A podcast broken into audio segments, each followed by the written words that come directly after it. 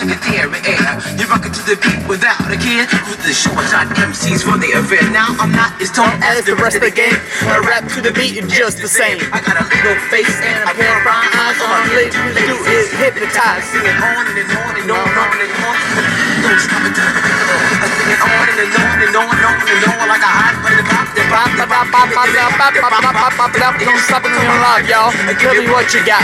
I guess by now You can take a hunch and find that I am the baby of the bunch, but that's okay. I still keep in stride. All I'm here to do is hear you singing on and on and on and on and on.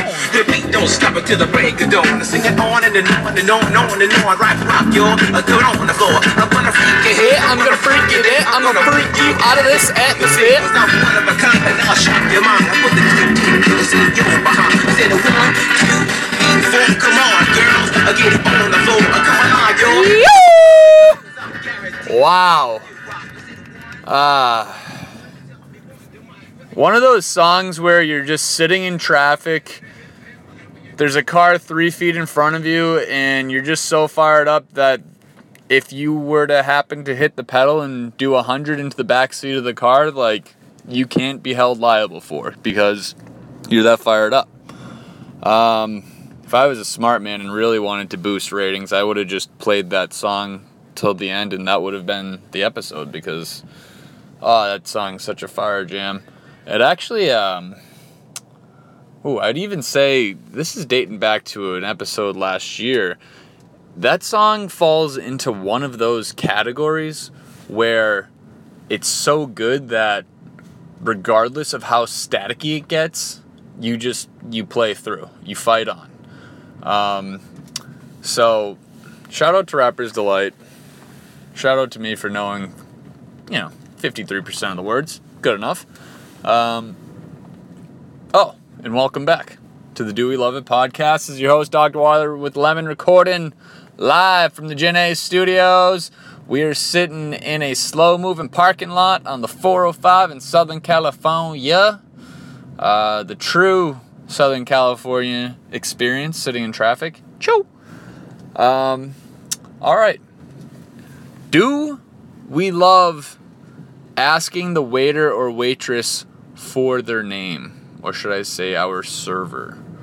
Um, I guess what's a more appropriate name? Server, waiter slash wait slash slash waitress. Hi. Um, well, I guess for starters, I like waiter or waitress. I just, you know, it's the traditionalist in me. What can I say? Um, asking, f- I'm out. I, I never ever ask the waiter or waitress for their name. Um, I even get like kind of uncomfortable when somebody at the table, like I'm sitting with, asks for. I'm just like, let's let's keep this professional, you know. Um, it's just another thing to remember. Like, I don't even like when people ask me for my name, unless like I actually want to know their name, because I just you're setting yourself up for failure. I mean, to me, it's like, like what what are you gonna like? Like if you're gonna ask for their name, then ask for their phone number too, and start hanging out with them. Because if you don't plan on seeing this person ever again, don't ask for their name. Because in the event you do see them again, then you're in trouble. And if you ask for their name early in the meal, you're gonna see them again in like 10 minutes. And if you need to flag them down and you forget their name after asking for it, you look like a jerk. So, I am fully out on asking for the waiter or waitress's name. For all you modern people, the server's name. Um, not doing it. Won't do it. Uh, if you are sitting with me and I'm sucking down a water with lemon, don't ask the server their name. Don't do it. It's gonna piss me off. Um, cause then, cause then it's like even if they tell you know Jimmy on my right, shout out to Jim, my cousin. Um, I'm sitting on his left, and now I'm expected to know the name even though I didn't ask, and now I have this big responsibility on my shoulders. I'm out. So, do we love asking the server, waiter, waitress for their name? No. Just don't do it. Keep it professional. No, no names required. All right. Got that. Let's check the old list. Uh, ooh, all right. Uh, learned this. I don't know if I learned if it was a life lesson I learned or just the proper approach to something. Uh, I was playing bridge last week with uh, with my friend Phyllis, and so we usually have a halftime for dessert. Uh, and so I usually get up and I get her dessert for her. So she said, so there was an apple pie and then there was also ice cream. So as her waiter, if you will, or server, see how I tied it all back in? Didn't even mean to do that. Uh, I said, would you like uh, some chocolate syrup on the ice cream? To which Phyllis said, no, honey, you don't put chocolate syrup on the ice cream if you're putting it on top of uh, the the apple pie. So I was kind of shook by that. I I was kind of I never even thought about it. I always was if there's chocolate syrup, you just slap it on the ice cream and you know whatever happens happens. Um, so I heeded her advice. I did the same. I'm not gonna lie. I think it accentuated the flavors of the apple pie. Um, so I guess lesson learned. Uh, do we love putting chocolate syrup on without thinking twice about it? I used to. I was I was a former chocolate syrup no thinker. Um, but I think I think I'm coming along to the other side. Uh, so yeah, lesson learned. Little something for you to chew on. Little something to write down. Um, I actually I had a write in.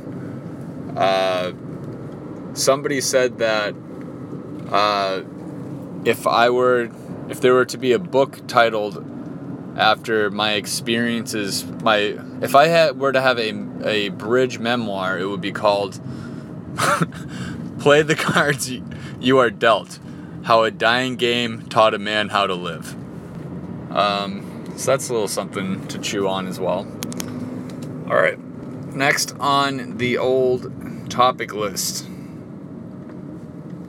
dear doctor do we prefer a set tip amount or a varying tip. There's been a lot of tip conversation lately. Uh, I feel like tip conversation kind of moves the needle, hits hits close to home with everybody. I actually had a question earlier this week um, that said, "Do we love uh, tipping people when we walk in to pick up an order?"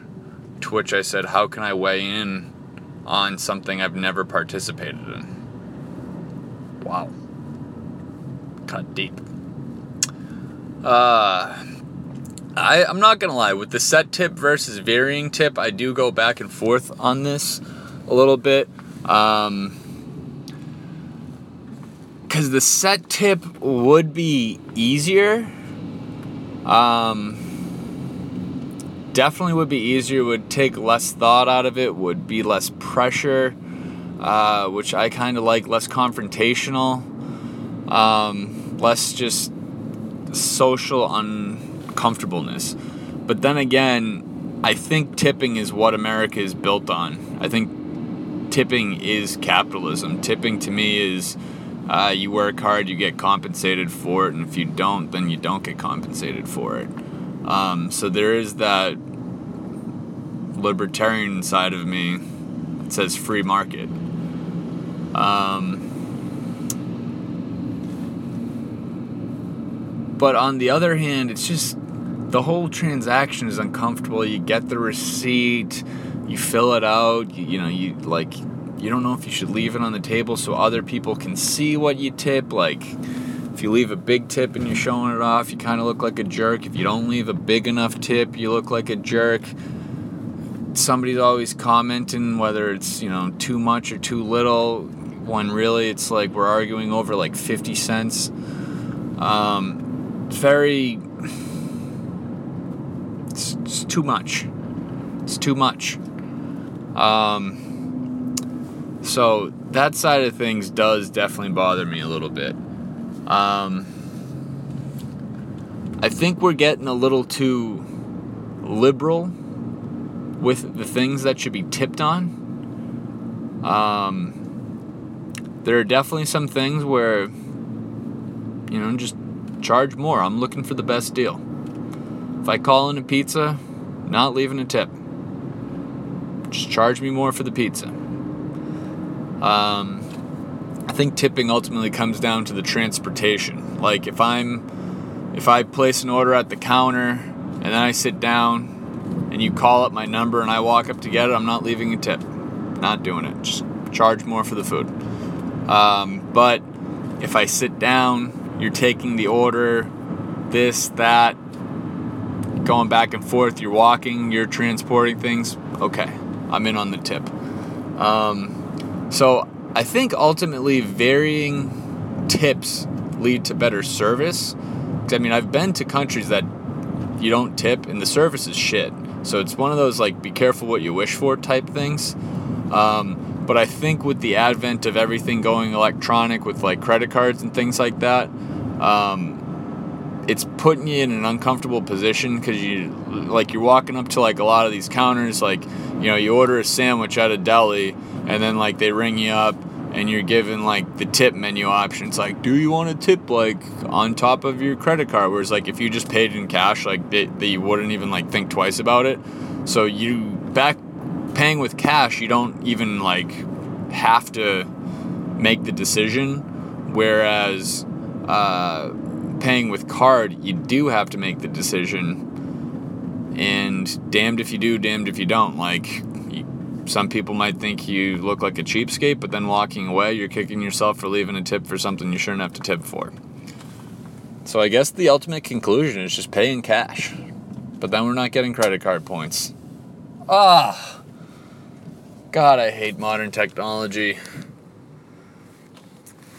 I'm i'm very torn on this i didn't even all right i think ultimately we need tipping because that is america we're not Europe. We're not socialists. We're capitalists. And I will die on Capitol Hill. Uh, so I am in on tipping. Um, and finally, uh, for one final write in from Cons, he said, Question for you though, and maybe you can toss on Dr. Water with Lemon. Is Groundhog's Day the most well-rounded rom-com ever made? Maybe one of maybe not the funniest or sexiest or memorable, but I can't imagine someone watching Groundhog's Day and saying they didn't enjoy that 101 minutes of their life. With a quote from the movie, "Do you ever have deja vu, Mrs. Lancaster?" Response, "Oh, I don't think so, but I could check with the kitchen." That's Hall of Fame dialogue. We don't get it. We don't get. We don't get that in Ed Helms movies. Agreed. All all great points. Uh, I saw Groundhog's Day a while ago. I'm gonna put that on the old to-do list. I think uh, everybody's got a little assignment after this passion and joy for such a movie. Uh, we owe it to ourselves to watch Groundhog's Day the next time we throw on a movie at home. But uh, yeah, that's that's all I got for today. Uh, I feel like this episode was a little off. You know, recording. I'm recording at 3 p.m. I normally normally record at around 7 a.m. So you know, you're, usually I'm recording on an empty stomach. I think I'm a little bit more uh, quote unquote hungry and ravenous, in like a both like physically, but also you know, fired up way. Whereas today I filled my belly and I'm weak and tento. So I think we're a little, the foot's off the gas a little bit. Unless Sugar Hill Gang pops back on, then the foot is pedal to the metal. Um, but thank you all for tuning in. And uh, let's uh, let's get a little something to send us out. Come together. We can all have a piece of the pie.